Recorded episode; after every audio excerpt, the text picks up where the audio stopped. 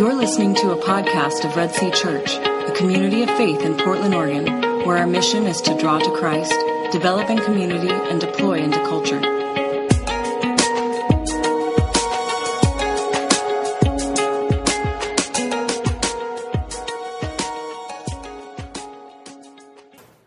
We're going to be taking a pause, a couple month pause in our series in Matthew.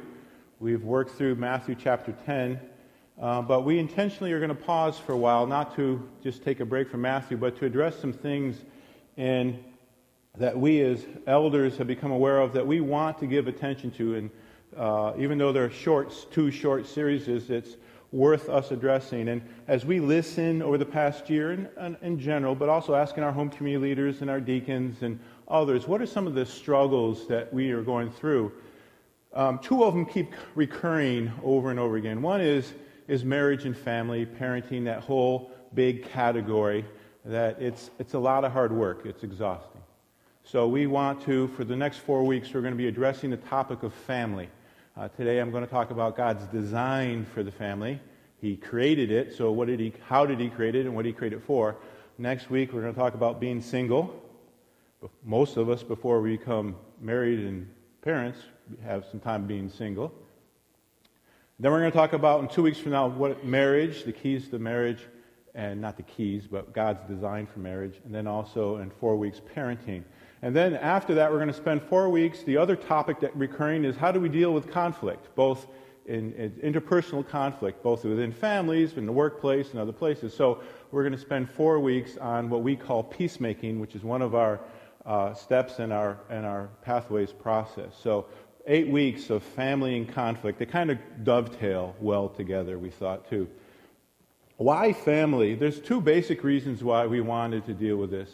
Uh, one was over the course of this past year, the past few years, but particularly this year, that the, our society, the media, and now even the court system has taken it upon itself to, uh, to deconstruct and reconstruct what a family is. They have, culture and the courts have decided that we are going to redefine what family is, and therefore our society can live in light of those new definitions. And as you know, that marriage is no longer simply between a man and a woman, but it's between man and a man, a woman and a woman. And predictions are it's going to keep going to an adult and a child, a man and his dog, all those kind of things. And people think, oh, that's ludicrous. That's ludicrous that family is going to degrade that way. Well, a few years ago, we would have thought it's ludicrous that same sex marriage would have been a law. And so that's just one reason, but that's not the thrust of our weeks together, this week's together. But that's, it's an awareness that our culture is saying it's up in the air what family is. And we as a church, because we believe in the scriptures, say, no, it's not. It hasn't changed. We need to understand how to live in light of God's definition of family. The second reason is what I call family fatigue. I want to show you a picture, which is a classic picture now in the Curtis household that picture should speak volumes to you, especially as parents. Does it not? Now, um, the mom there, aka Monica, um, the exasperation, if I can use that word, the frustration on her face as she hangs on to, has to hold herself up on the table. And that little boy, aka Jordan, also is hanging tightly on. He is also exasperated and exhausted. And uh, one of my things is, which one do you identify with more? Right? You might identify with the mom, but you might identify with the kid. Family is hard work. It's exhausting. It's exasperating. There's, there's, a lot of reasons for that, and we're going to address some of those kind of things. I heard a quote recently that said that when it came to parenting, in parenting, the days are long, but the years are short. When it comes to parenting, when it comes to family, the days are long, but the years are short. That picture was taken 25 years ago. That little boy now has four children of his own. The years are very short. You can, you can turn that off. I want people's attention now. Family is hard work, but when we get back to it, instead of starting with what, how do we do we deal with the hard work, how do we deal with the exasperation, how do we deal with the family, we need to go back and say, who created this? God. And why did he create it? And let's begin there, and that's what we're going to do today. So I'm going to ask you to stand as we read out of Genesis 1 and 2. Since we're going to read most of Genesis 1, but not all of it, and we're going to read uh, Genesis chapter 2. It's going to be on your screen, and I've asked Monica to read it so you don't have to listen to my monotone reading for a long time today. So as we do this, hear the word of the Lord for us today. Genesis 1 1 through 2. In the beginning, God created the heavens and the earth. The earth was without form and void, and darkness was over the face of the deep, and the Spirit of God was hovering over the face of the waters. Then God said, Let us make man in our image, after our likeness, and let them have dominion over the fish of the sea, and over the birds of the heavens, and over the livestock, and over all the earth, and over every creeping thing that creeps on the earth. So God created man in his own, own image. In the image of God, he created him. Male and female, he created them. And God blessed them. And God said to them, Be fruitful and multiply, and fill the earth and subdue it, and have dominion over the fish of the sea, and over the birds of the heavens, and over every living thing that moves on the earth. And God said, Behold, I have given you every plant yielding seed that is on the face of all the earth and every tree with seed in its fruit. You shall have them for food. And to every beast of the earth, and to every bird of the heavens, and to everything that creeps on the earth, everything that has the breath of life, I have given every green plant for food. And it was so. And God saw everything that he had made, and behold, it was very good. And there was evening, and there was morning, the sixth day. Thus the heavens and the earth were finished and all the host of them.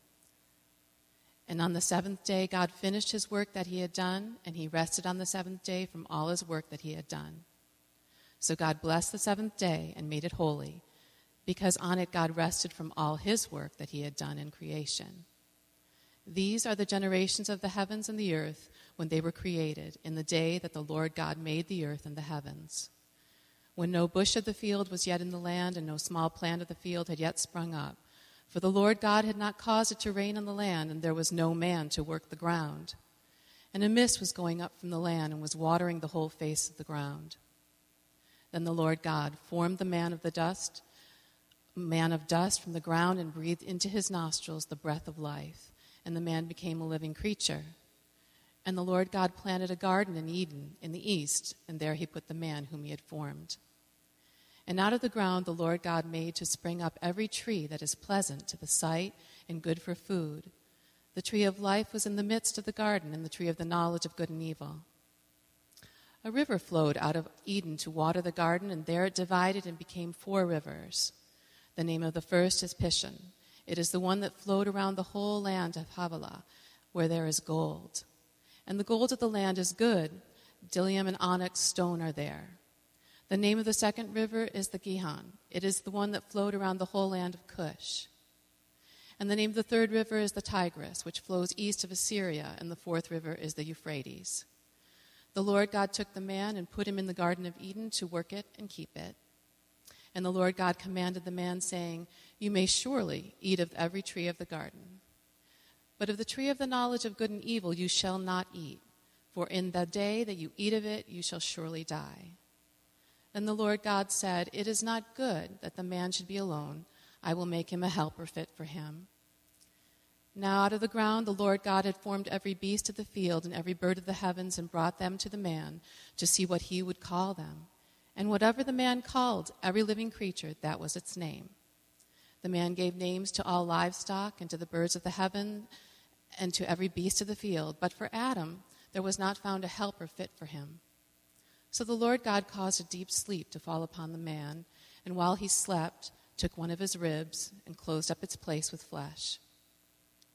And the rib the Lord had God, the Lord God had taken from the man he made into a woman and brought her to the man. Then the man said, This at last is bone of my bones and flesh of my flesh.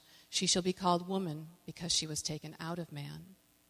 Therefore, a man shall leave his father and his mother and hold fast to his wife, and they shall become one flesh. And the man and his wife were both naked and were not ashamed. Are you with me? Lord, we thank you for these words, not just for our instruction, but for also our understanding. We pray, Lord, that you would uh, awaken us to your design for us, not just in the sake of humanity or family generic, but our personal lives as we are living them now here uh, in the place you've given us. And also as a church, we just thank you for it and lift it up for your glory. In your name we pray. Amen. You may be seated. In that text, it's quite a lot. We're not going to walk through every detail of that, but I wanted to give the full picture of in Genesis 1, God creates the world and describes man and uh, woman created in his image. And in Genesis chapter 2, he sort of zeroes in on man and woman in greater detail so we can understand specifically how they are created. And in one chapter, in, in, in verse 26 of chapter 1, he says, Then God said, Let us make man in our image after our likeness. And then the next verse, So God created man in his own image. In the image of God, he created them. And then he gets more specific. Male and female, he created them. What, what does it mean for us to be created in the image of God? That's, that's the thrust of those verses there, is that we are created, both male and female, in the image, likeness of God. Now, there's a number of different ways to approach this, but we're going to focus today on a relational aspect of this. In verse 26, he says, and then God said, Let us make man in our image, after our likeness. It's hard to miss there that it's in the plural. One God is now talking in the plural. God said, Us and our. We understand, not from just this passage, but from our understanding of the whole Bible, and particularly the explanation within the New Testament, that our one God is a God who exists in three persons. We understand that in our Christian doctrine as the Trinity or the triunity. I want to just begin today by just briefly describing that because we refer to it periodically. We give a benediction every week in the name of the Father, Son, and the Holy Spirit. Um, but, but a little definition so we understand that it is, it's important for understand this is the image of God that we're created in, and it's the Trinitarian image of God. So, what do we talk about when we talk about the doctrine of the Trinity? Well, the doctrine of the Trinity affirms that God's whole and undivided essence. Let me back up a little bit. There's, there's some theological terms through here, there are some philosophical words. Some of this language we don't normally use.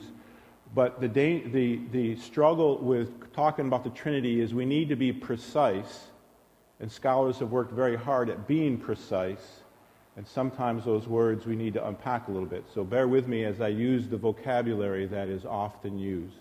Not forgive me, just bear with me. Where were we? The doctrine of the Trinity affirms that God's whole and undivided essence belongs equally, eternally, simultaneously, and fully to each of the three distinct persons of the Godhead. When we talk theologically, when we talk about God in three persons, we use the term Godhead, not referring to his head, but God as a Godhead. It affirms that the Father, Son, and Holy Spirit each possesses the divine nature equally. Each one is divine equally, so as to avoid Arianism. Arianism is the idea that Jesus was created. There was one God. He needed a Savior, so he created Jesus the Son. That's not biblical. That's not orthodox eternally, that these, these three are equally eternally, so as to avoid thinking that God's nature was created, simultaneously, so as to avoid modalism. In other words, that God exists in three modes. A very common explanation of the Trinity in the church is that God, for example, the Trinity is explained like it's like water, uh, ice, and liquid and vapor. That's what the Trinity is. That's not accurate. It's not like an egg with a shell, the yolk, and the white. That's not accurate. God is not like that. Okay? Those are common, and our, our desire to grasp easily the concept of Trinity, we throw out those analogies, but he is not in different modes at different times. And fully, so as to avoid the tripartite understanding of the Trinity. In other words, some people say God is like a pie you cut into three pieces. It's the same pie, but it's just three pieces. No, it's not the Trinity.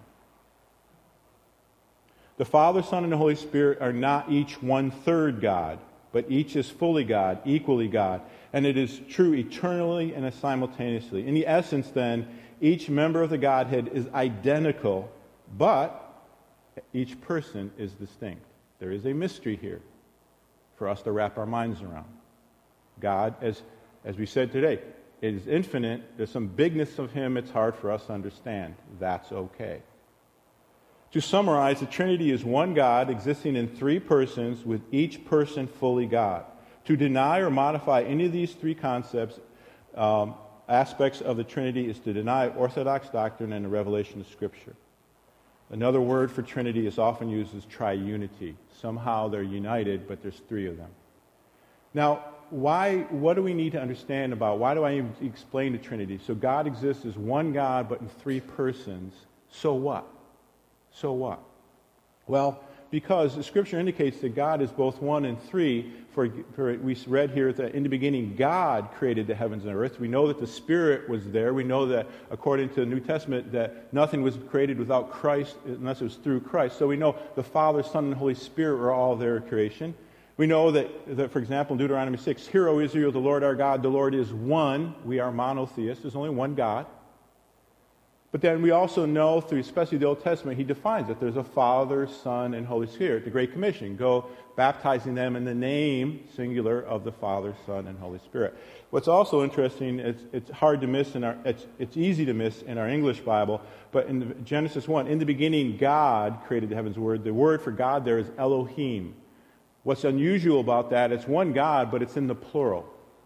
It's a form that's in a plural. So, in other words, it's referring to the idea of majesty, but the plurality of majesty. It's an idea that God, uh, before there was anything else, before anything else create, was created, there was a God who was described as a plurality of majesty. So God existed that way. That's another reason why understanding the Trinity as one God in three persons is so important. Trinity, in reality, is a perfect community.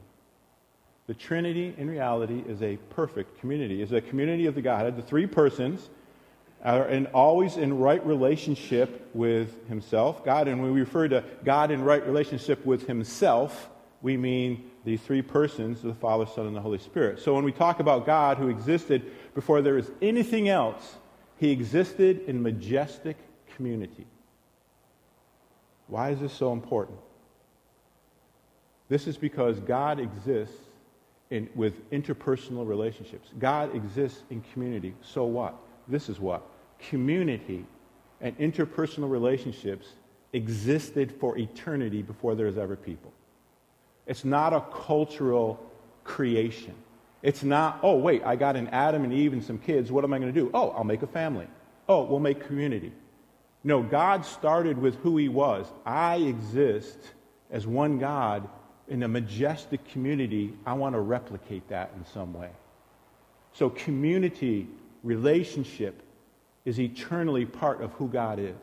Its nature is part of the nature of God. It is not a necessity of our culture. It's not a necessity because you have more than one person. It's rooted in God Himself. And our relationships, our community, are designed to reflect that since we're created in His image. That's really important for us to understand. It might, might go over really quick, but it's really important that community is an eternally existing is part of the nature of God. So God exists in community.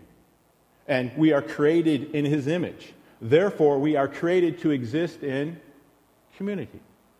To be in the image of God means we are created to exist in interpersonal relationships and in community with other images of God. And for them to function properly, we need to understand both that we need to reflect God Himself and His design. If we are in His image and He created us to be a certain way, then for us to function properly, we need to understand what that is. The biblical community, we could say, as we're going to break this down in a minute, uh, we're going to identify six relational characteristics. Now, this is there's other ways to talk about the Trinity and God and His attributes, but we're going to talk about the relational characteristics of God.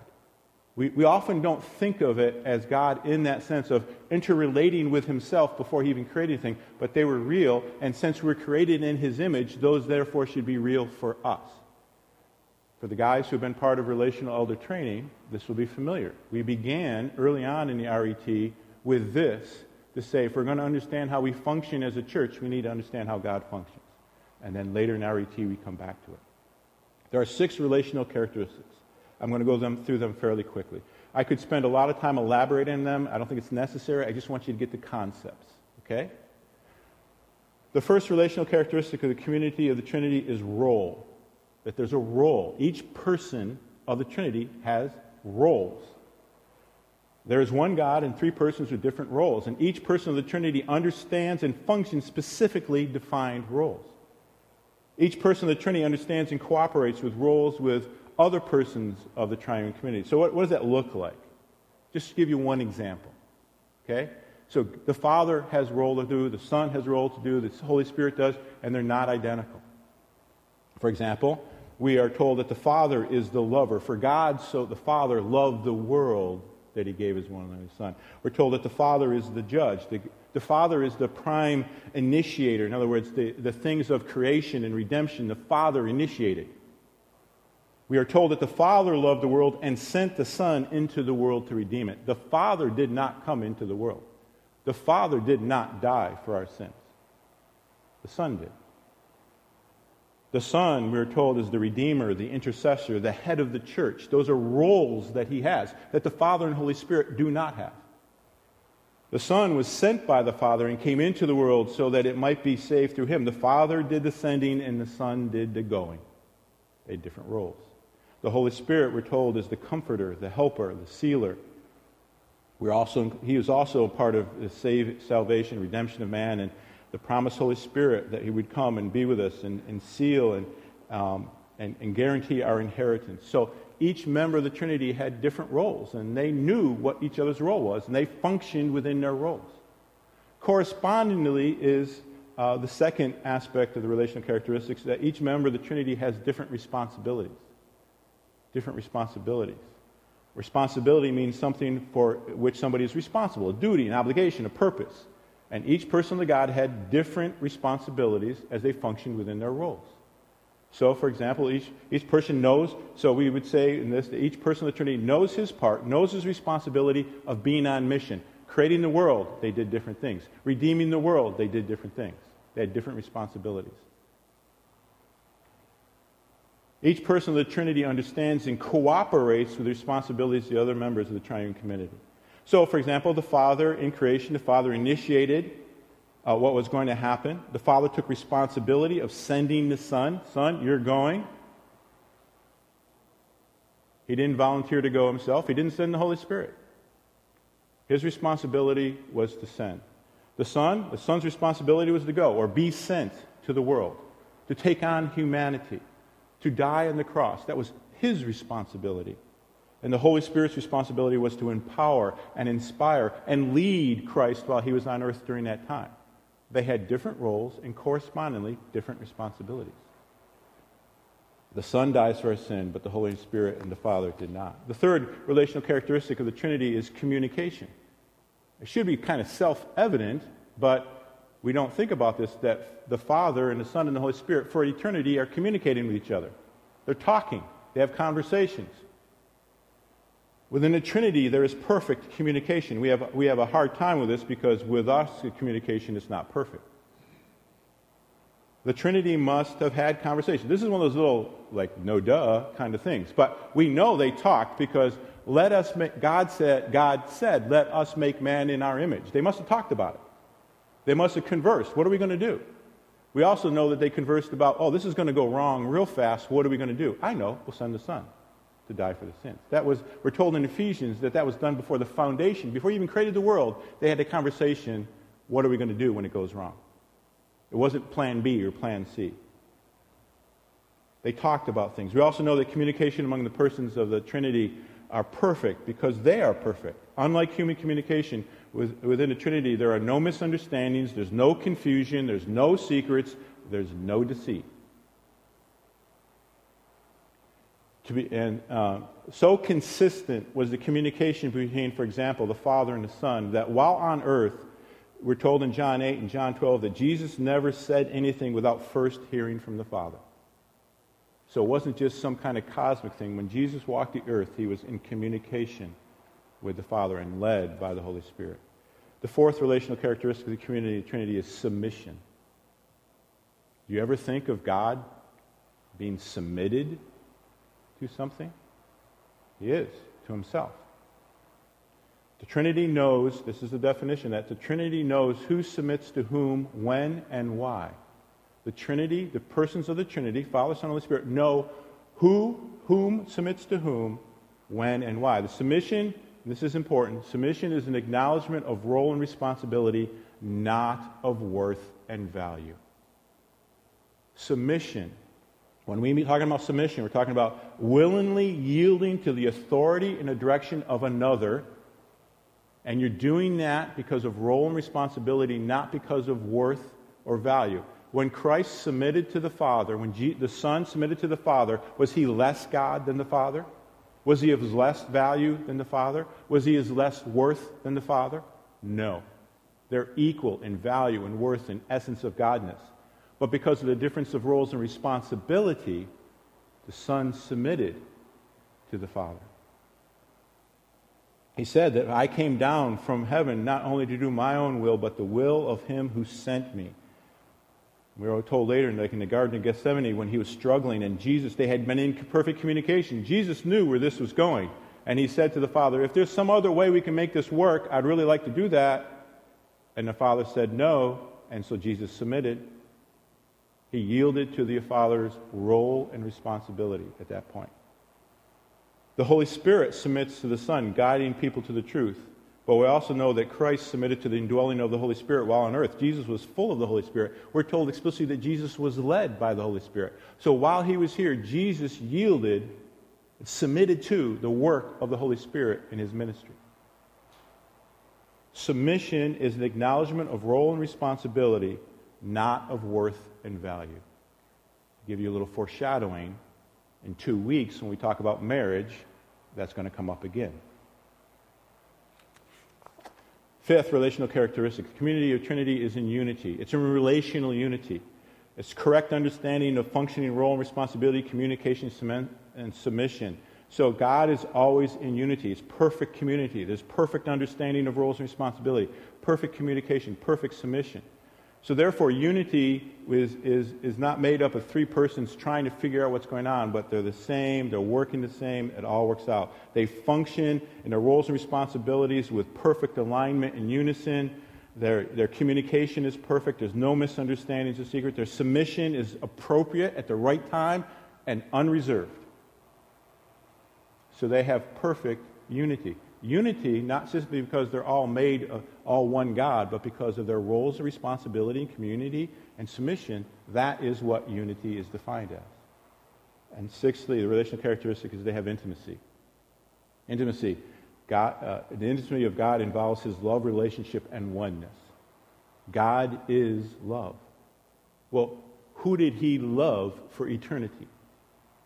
He had love for himself in the sense of the different persons of the Trinity expressing and being loving to each other. He didn't invent love. We, the world is not created because God said, I really would like something to love.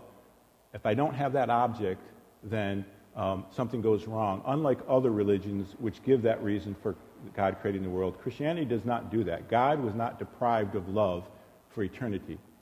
He chose out of love to create the world, but he didn't need to do that. But the persons of the Trinity function in not only perfect unity, but perfect intimacy, perfect love relationship with each other. And it's impossible. It's, is, there, is there something that God can't do? You know those, those kind of uh, rhetorical, stupid questions? Is, is there something, you know, is, is there a rock God so big that he can't move? I'll tell you one thing God can't do. God can't not love. God can't not. God has to love. He cannot be loving. I might be confusing the factor here, I'm not sure. Uh, God is love, and for, Trinity, for eternity, He has been loving. He doesn't have to try to love, He is love. That, he doesn't have to, the Father does not try to love the Son, the Son, the, and the Holy Spirit. They don't try to love each other, they do. By the way, God doesn't have to try to love us. He does, because that's the essence of who He is and that's expressed in relationship. So, summarizing this then, when God said, Let us make man in our image, in our likeness, what is he talking about? He's talking about that people, humans, husbands, wives, families, uh, to function as, an, as is his image and his likeness.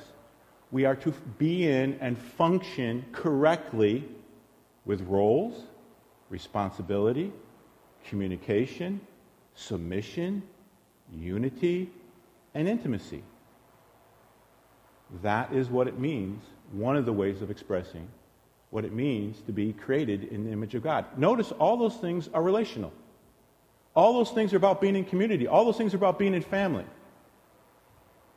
And yet, that's what we're created for to be in family, to be in community. Can you show um, the first icon? What is that? Somebody tell me that loud. What is it? That's Internet Explorer. No, it's not. To the next one. What's that? No, it's not. Okay? Those, that, that F and the E before it are icons, aka images. That E and that F, it's not Explorer, that's not Facebook. What are they? They're representations of Explorer and Facebook. Why is that such a big deal? Why am I using that as an analogy? I'll, I'll, tell you why. Because an icon represents something that's much more complex and bigger behind it, right? When that sits on your desktop and you double click on it, does it do anything? No. All it does is connects you, points you to, and connects you to something way behind it, uh, something much more complex, much more powerful than the icon itself. There are, there's hardware, there's software, there's algorithms. There's some very smart people at the other end of those icons. That's why they work. Does that make sense? They themselves are not the real thing. They're an image, they're an icon.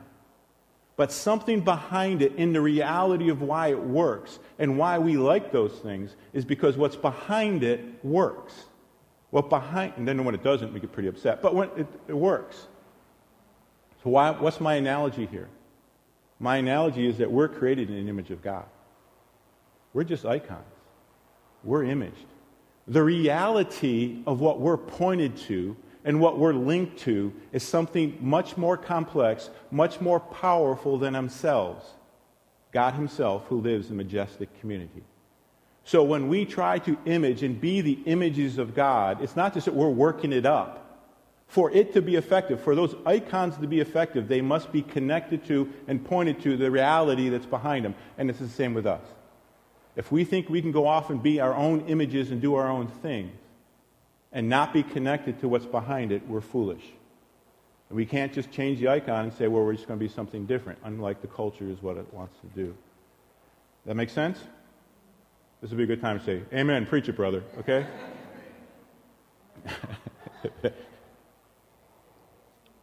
okay.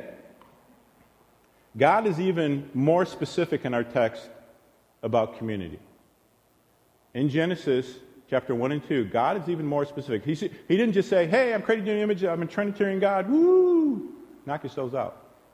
He gets more specific. And this is what he does. He says this in Genesis 1. He, so, what did he do? He created families. He created families. Before sin entered the world, he created families. So, God created man in his own image. In the image of God, he created them. Male and female, he created them. Both men and women are in the image of God, community but it takes both to be in community. God blessed them and said to them, Be fruitful and multiply and fill the earth and subdue it. Genesis chapter 2. Then the Lord said, It is not good for man to be alone. I will make him a helper fit for him. So the first thing, right after sixth day, he says, It's all very good, but one thing's not good. Man is alone. We read how God dealt with that. So the Lord caused a deep sleep to fall upon him, and he put him to sleep. He took out a rib and created woman and put the rib back and, and, he wakes up man and what's significant here is and then the rib he took uh, uh, from the man and made into the woman and he, he god brought her to him. God escorts eve to adam. Surprise while you were asleep. This is what happens which is why if you probably already know this in weddings the father escorts the bride to the groom. That's the way it's supposed to be And Adam goes in and starts singing songs. He starts dancing and doing all sorts of things. This is bone of my bone, flesh of my flesh. She shall be called woman because she was taken out of man. And then verses 24 and 25 are key, key, key, key verses. Have I emphasized that enough? Key verses. He says, therefore, let me back up. The author of Genesis at this point, we know as Moses, inserts an explanation to make sure we don't misunderstand the significance of what just happened, he explains it to us so we, the readers of Genesis, the nation of Israel, and us today will not get misinformed. This is the first time somebody explains the meaning of what just happened. Okay? It's significant. This is what he says. Therefore, a man shall leave his father and mother, and they, Adam and Eve don't have a father and mother yet. So this is an explanation and hold fast to his wife, and they shall become one flesh, and the man and his wife were both naked and not ashamed. This verse is key for a number of reasons. One, it's an explanation of the significance of Adam and Eve being united. Two, when Paul deals with family, marriage, we'll see this in a couple of weeks, he doesn't just refer to cultural norms, he refers back to Genesis 1 and says, This is the way God designed it. Jesus also refer, quotes this verse in dealing with issues. One of the things, this little segue here, little uh, parentheses here in our culture debate now, you'll hear some things. I've seen a guy has a, a book, and the book had a cover said everything Jesus taught about homosexuality. And you open it up, and its, its pages are blank. So his conclusion is see, Jesus never said anything about homosexuality, so it's okay. I've seen somebody use the same kind of thing. Jesus never said that same sex marriage is wrong, so therefore it's okay. Okay, we don't need to be gullible with those kind of explanations for two reasons.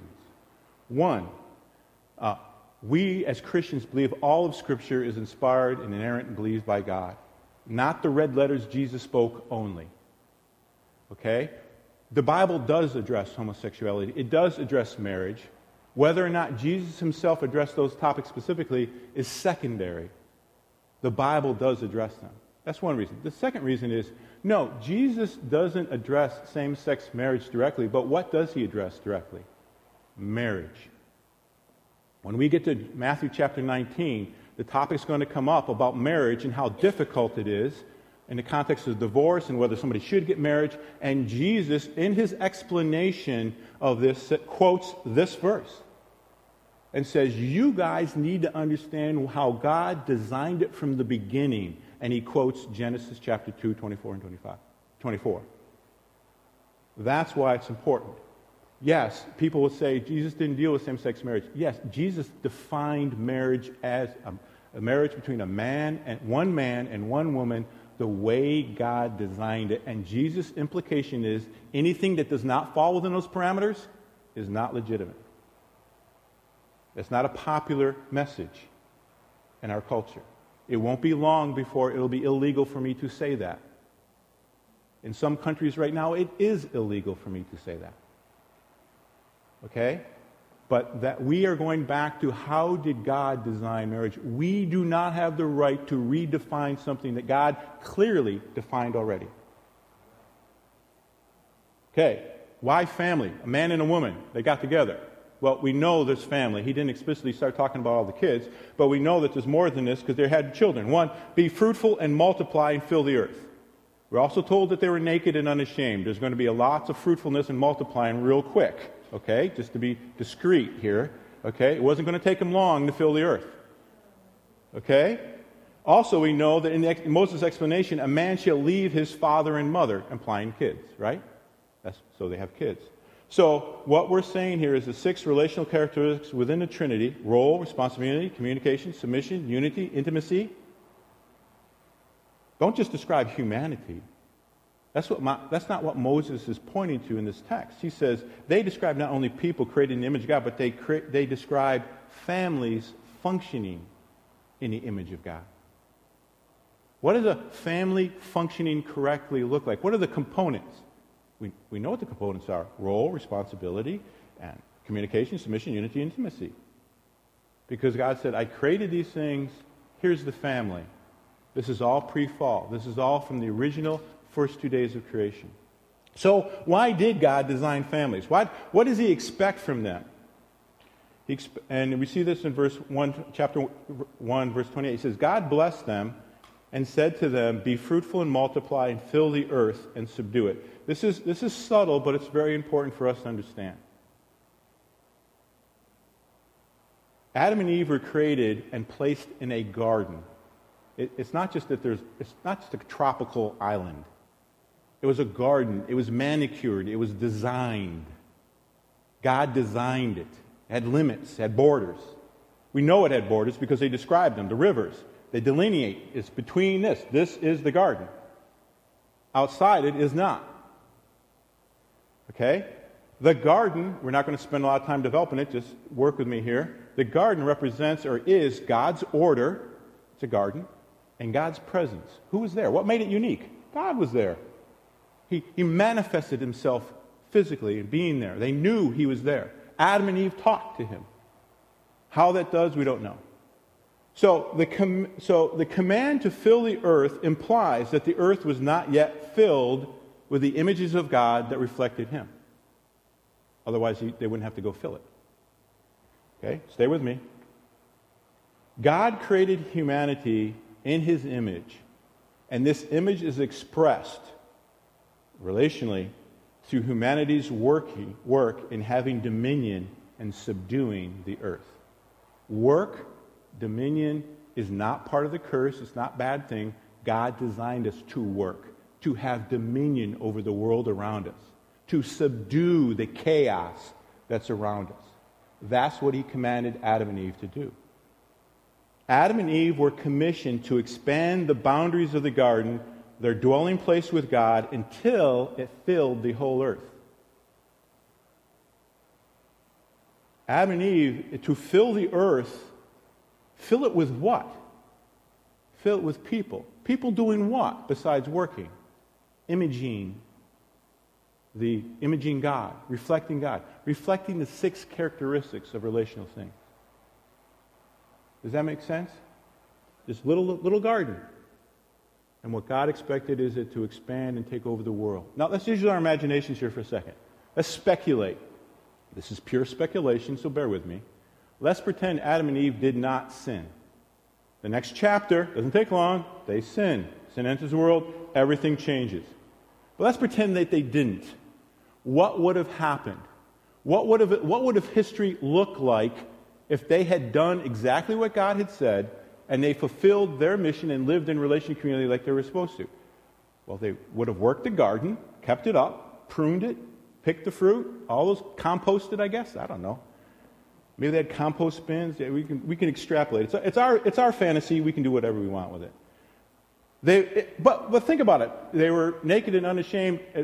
Be fruitful and multiply. They would have multiplied. It would have gotten crowded real quick. Right? Food may even been in short supply. So what were they supposed to do? Well, God said so. You have a garden, you work it, but when you have a family, a man should leave his father and mother and they should go off and do what? Start their own garden. They should then take that chaos that's out there someplace, make it into a garden, and then what are they supposed to do with that garden besides work it? Fill it up with other images of God. And when that gets crowded, what are they supposed to do? Send out the next ones to make another garden and fill it up with images of God, his relational, perfect relational community. And thus the earth would have slowly been transformed from chaos for us to one network. I don't think it'd be one garden. I think it'd be a giant network of gardens, each one filled with families or networks of families who are in the image of God, living according to the relationship that He designed them for. Does that make sense? Has God's design changed? Even though sin entered the world, does God's intention change? No. God's design for us is that we, as families, as community, go into the chaos, bring order, and fill it with other images of God, whether there are biological reproduction or through conversion, through people who don't know, come to Christ. That is the intention of what he wants us to do. But things go wrong real fast, don't they? We, this is just chapter 2. Chapter 3 and 4, things don't just go downhill, they jump off a cliff, right? The fall. And, and Adam and, eh, eh, we, if, um, in Adam and Eve sin, the image of God is not, when, when Adam and Eve sin, the image of God, created in his image, is not lost. It's important that we understand that. Any human being born is in the image of God. There's a certain element of community and role, responsibility. They still apply, whether you're a Christian or not. It doesn't make a difference. It's not lost. But the image of God is distorted and corrupted. We're not perfect. We know that. All those things we listed do not work. And in Genesis 3 and 4, we see what happens to a family real fast when they turn their backs on the God being in the community. We see deceit, rebellion, selfishness, hiding, shame, withdrawal, fear, blame, denial, bitterness, anger, violence, even to a brother murdering his brother. Very short period of time, sin enters the world, and all that aspect of relational community is distorted and corrupted. We have since then been living in those descriptions of what it means to be a family. That's the tarnish of sin. We function that way. There's a number of places we can go to talk about what the answer to that is, but I want to go back to one that's familiar with us, and I want it to be familiar with us, which I've told you before, is Ephesians chapter 2. There's a problem that Paul talks about in Ephesians. We are dead in our trespasses in, in which we once walked, following the course of the world, following the prince of the power of the air, the spirit that is now at work in the sons of disobedience, among whom we all once lived in the passions of our flesh, carrying out the desires of our body and mind, and we were by nature children of wrath like the rest of mankind. Here's the problem we were told to multiply and subdue the earth. Instead, in our sin, we have become followers. We follow the world, we follow Satan's schemes, and we follow our own passions. That's what sin creates us. Instead of, instead of subduing, having dominion, we yield ground. But God's answer to that is verse 4 and 4. He goes, But God, being rich in mercy, because of his great love, because of his great love with which he loved us, even when we were dead in our trespasses, he made us alive together with Christ. By grace you have been saved, and raised us up with him, and seated us with him with heavenly places in Christ Jesus, so that in the coming ages he might show the immeasurable riches of his grace and kindness towards us in Christ Jesus. For by grace you have been saved through faith. And this is not your own doing, it is so that no one can boast. It is a gift of God. And then he goes in verse 10, and we've talked about this before, so I'm not going to belabor it. He goes, For this is why God saved, did all that sa- saving when we're followers. For, for we are his workmanship. Listen to this created in Christ Jesus to do good works. Has God's creation mandate stopped because Christ came and saved us? No. It's just reinforced. We are now recreated in Christ. And we are now given the same task of going out into the world that has chaos, bring order, subdue it, and fill it with images not just of God, but images of Christ. Because we have greater clarity now as Christians of what that means. And we know that from, and as Christians, from, from the Great Commission go therefore and make disciples of all nations discipled is a disciplined learner, someone who is like his master. Jesus said that the gospel of the kingdom will be proclaimed throughout the whole world as a testimony to all the nations, and then the end will come. The parallels between what we are commissioned in the gospel and the Great Commission and commissioned as a church, between Genesis to be fruitful and multiply and fill the earth and subdue it, they're parallel concepts. In um, we can go to a number. We're not going to a number of New Testament references to this, but I want to read one last passage, and that's in Revelation 21. Genesis 1 and 2, which we read, begins with a world that God creates in perfect unity. Everything's right. No sin. Chapter 3, everything goes south real fast. It doesn't get put back together until Revelation 21 and 22, the last two chapters of the Bible. This is how Revelation 21 begins. Then I saw a new heaven and a new earth. For the first heaven and the first earth had passed away, and the sea was no more. And I saw a city, a holy city, a new Jerusalem, coming down out of heaven from God. Now listen to this prepared as a bride adorned for her husband. Where have we already seen that? Genesis 2. God brings Eve to Adam. And at the end of Revelation, he brings the church to Christ as a bride to a groom. And I've heard a loud voice from the throne saying, Behold, the dwelling place of God is with man.